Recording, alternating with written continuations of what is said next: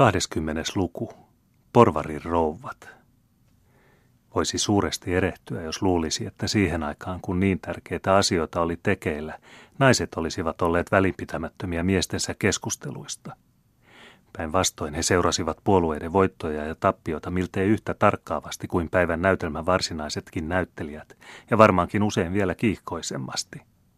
Ainakin sanottiin, että moni myssyrouva oli riitaantunut entisen ystävättärensä kanssa, joka oli joutunut naimisiin jonkun hatun kanssa, ja päinvastoin taas kerrottiin, että moni armollinen hatutar piikaa pestatessaan tarkoin kuulusteli, oliko kysymyksessä oleva henkilö palvelut oikeauskoisissa taloissa, vai voiko hänen epäillä nielleen huonoja mielipiteitä edellisessä palveluspaikassaan jonkun hänen armonsa myssyttären luona. Ei ollut juuri tavallista, että maalta kotoisin olevat valtiopäivämiehet toivat rouvansa Tukholmaan, kun nämä monessa suhteessa ehkä olisivat voineet olla haitaksi valtion asioita käsiteltäessä tai vähemmän luotettavia tärkeitä valtiosalaisuuksia säilytettäessä. Mutta näillä valtiopäivillä oli tästä säännöstä tapahtunut monta poikkeusta sekä valtiopäivän pituuden vuoksi, joka teki eron arveluttavaksi, että varsinkin sen tähden, että oli odotettavissa kaikenlaisia juhlallisuuksia uuden kuninkaan kohta tapahtuvan kruunauksen yhteydessä. On sen tähden ymmärrettävää, että pääkaupunkiin oli saapunut tavaton määrä uteliaita valtiopäivärouvia. Ja siinä on ehkä myöskin selitys siihen, ettei valtiopäivistä lainkaan tahtonut tulla loppua, ja että väittelyt, joita ehkä jo edeltäkäsin oli harjoitettu pienissä puheliaissa perhekerhoissa, nyt kävivät erittäin kiihkeiksi. Niiden valtiopäivämiesten joukossa, jotka näin jakoivat huolensa isänmaan onnesta puolisojensa kanssa, oli myöskin kauppias Tuomas Larsson, jonka uskollinen emäntä ei ollut päässyt rauhaan ennen kuin hän edellisenä syksynä oli saanut jättää taloudenhoidon tyttäriensä huostaan ja itse lähteä Tukholmaan, hajoittaakseen siellä talven kuluessa niitä pilviä, joita huolet maan asioista voisivat koota hänen ukkonsa otsalle. Porvarillinen pariskunta asui pienessä talossa Kungsholmassa, josta mies joka aamu soudatti itsensä virran yli tärkeihin toimiinsa, samalla kun hänen vaimonsa seurasi häntä punaisten puotien luo tai tallusteli ominpäinsä jyvätorille ostaakseen päivän ruokatarpeita. Kun nyt hänen tuomaansa usein viipyi ulkona suurimman osan päivää, eikä aina illallakaan ollut vapaa kerhoista ja kokouksista, tapahtui niin, että aika kävi kunnon rouva Larsonille pitkäksi – sillä vanha rehellinen muorikulta, joka oli välttänyt hänelle Vaasassa, ei enää kelvannut hienostuneessa Tukholmassa. Ja silloin hän aina löysi jonkun porvarirouvan, joka ollen samassa asemassa, mielellään jaaritteli hetkisen kahden äyrin piparikakun ääressä, tai kun piti hienosti elettämään, arbugarinkeliä pureskellen inkiväärihillon ja sokerijuoman kanssa – ja kun kunnon porvarirouvat ensiviattomuudessaan tuskin tiesivät erotusta hattujen ja myssyjen välillä, muodostuivat heidän aamupäiväkokouksensa ensialussa puolueettomaksi alueeksi, jossa politiikka sai väistyä tärkeämpien, voin ja lihan hintaa, parasta palttinaa, huolimattomimpia piikoja tai edullisinta kunkin läheisyydessä olevaa maustepuotia koskevien kysymysten tieltä. Tämä ihana aika päättyi kuitenkin talven kuluessa, kun aatelittomat säädyt alkoivat päästä valtaan. Heidän rouvansa saivat nyt joka päivä kuulla niin paljon miestensä ja siis omastakin merkityksestään valtiossa, että itsekin pian tulivat aivan vakuutetuiksi siitä, että valtakunnan kohtalo riippui heidän arvokkaasta käytöksestään. Porvarin rouvat eivät enää tahtoneet väistyä kenenkään tieltä ja alkoivat ylhäisten tavoin käyttää pitkää triumfanttiröijyä, punakahtaisia kenkiä ja leveitä myssynauhoja. Ja kun he, ajaen vaunupahasissaan niin kuin muutkin, kohtasivat Humlegordin tiellä jonkun aatelisista armoista kaikessa heidän komeudessaan, oli vaikea sanoa, kumpiko osoitti itsetietoisempaa oman arvon tuntoa tai kumpiko alentuvammin ja suojelevammin toista tervehti. Jos sattui, että porvarin rouvan pysty pää tavallista enemmän kumartui, niin se tapahtui vain piispan rouvan edessä, jolla oli kunnia olla aateliton, tai puhemiehen rouvan, pormestarina Zebaltin edessä, joka oli pieni ja palleroinen pikkukaupungin kuningatar ja verrattoman itsensä tyytyväisesti esiintyi koko säädyn puolesta semmoisissa tilaisuuksissa. Nyt istui hyväluontoinen ja pohjaltaan siivo, mutta uudesta merkityksestään mahtava Larssonin rouva eräänä yksinäisenä lauantai-iltapäivänä rinkelinsä ja sokerijuomansa ääressä, kiintyneenä hartaaseen keskusteluun erään hyvän ystävän kanssa siitä, mitenkä neuvoskunnan odotettu viraltapano mahdollisesti vaikuttaisi Norlannin palttinoihin ja Tanskan nisujauhoihin, kun hänelle jätettiin ruusunpunaiselle paperille kirjoitettu kirje, jonka palvelustytön puheen mukaan oli tuonut pappissäädyn puhemiehen piispa Forseniuksen kamaripalvelija.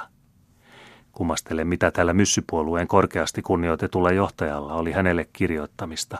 Avasi Larssonin rouva hyvälle hajahtavan kirjeen ja luki. Kunnioitettu ja hyvinarvoisa rouva.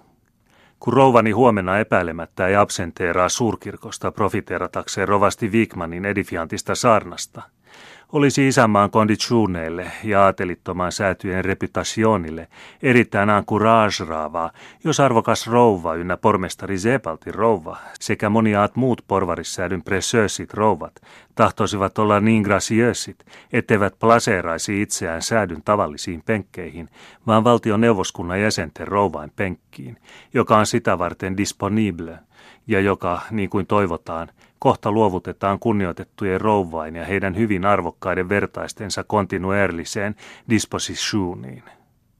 Piste, eikä mitään allekirjoitusta. Rouva Larsson luki ja luki uudelleen tämän erittäin huvittavan kirjeen, mutta ei voinut oikein ymmärtää sen sisältöä noiden monien ja koreiden ranskankielisten sanojen vuoksi. Sen hän kyllä oivalsi, että siinä oli kuin jotakin valtiollisen inkiväärin makua, samoin kuin senkin, että porvarirovat tästä edes pääsisivät neuvoksien arvoon, mikä oli tavallaan kuin sokeria pohjalla, ja mikä ei suinkaan tuntunut hänestä mahdottomalta. Mutta kun hänen tuomaansa oli poissa, ja niin tärkeä asia vaati perinpohjaista keskustelua, katsoi Eukko parhaaksi pukeutua kaikkein koreimpaan pyhämyssyynsä ja lähteä pormestari Zebaltin rouvan luo pyytämään hyviä neuvoja. Sinne saavuttuaan hän tapasi pormestari Sundbladin ja pormestari Hegströmin rouvat aivan samalla asialla. Kun sitten rouvat suuresti kursaillen olivat asettuneet istumaan, kävi ilmi, että puhemiehen rouva oli saanut muutoin aivan samanlaiset kutsut, paitsi että lopussa oli ollut vielä valtiorouvain penkkilisäys, että – jos kunnioitettu rouva dependeeraisi hyvinarvoisan pormestarin maantista, tahdotaan täten ainoastaan suurimmassa konfidanssissa esiin tuoda se obligeanti propos, että kunnioitettu rouva ja muut suurimmasti precieusit säätyrouvat tulisivat animeeratuiksi okupeeraamaan sen arvon ja paikan kirkossa, joka oikeuden mukaan on heille sederettava. Oli siinä nyt ajattelemista. Mahtava puhemiehen rouva oli hyvin innostunut siihen loistavaan aatteeseen, että saisi istahtaa neuvoksettarien penkkiin, eikä katsonut ollenkaan tarvitsemansa siinä asiassa kysyä herransa ja miehensä suostumusta. Zebaltini, virkkoi hän hyvin suurella arvokkuudella, joka oli olevinaan ranskalaista, mutta joka sentään sattui olemaan smolantilaista – Mieheni tosin on henkilö, joka nykyään voi embraseerata yhden neuvoskunnan jäsenen kumpaankin saappaansa kaulukseen, ja koko maailma tietää, että hänestä pian tulee oikeusosaston kansleri. Mutta sillä ei ole sanottu, että hänen tulee olla talossaan mikään Christopher Tyranni ja kieltää puolisoltaan pientä viatonta amusementtia.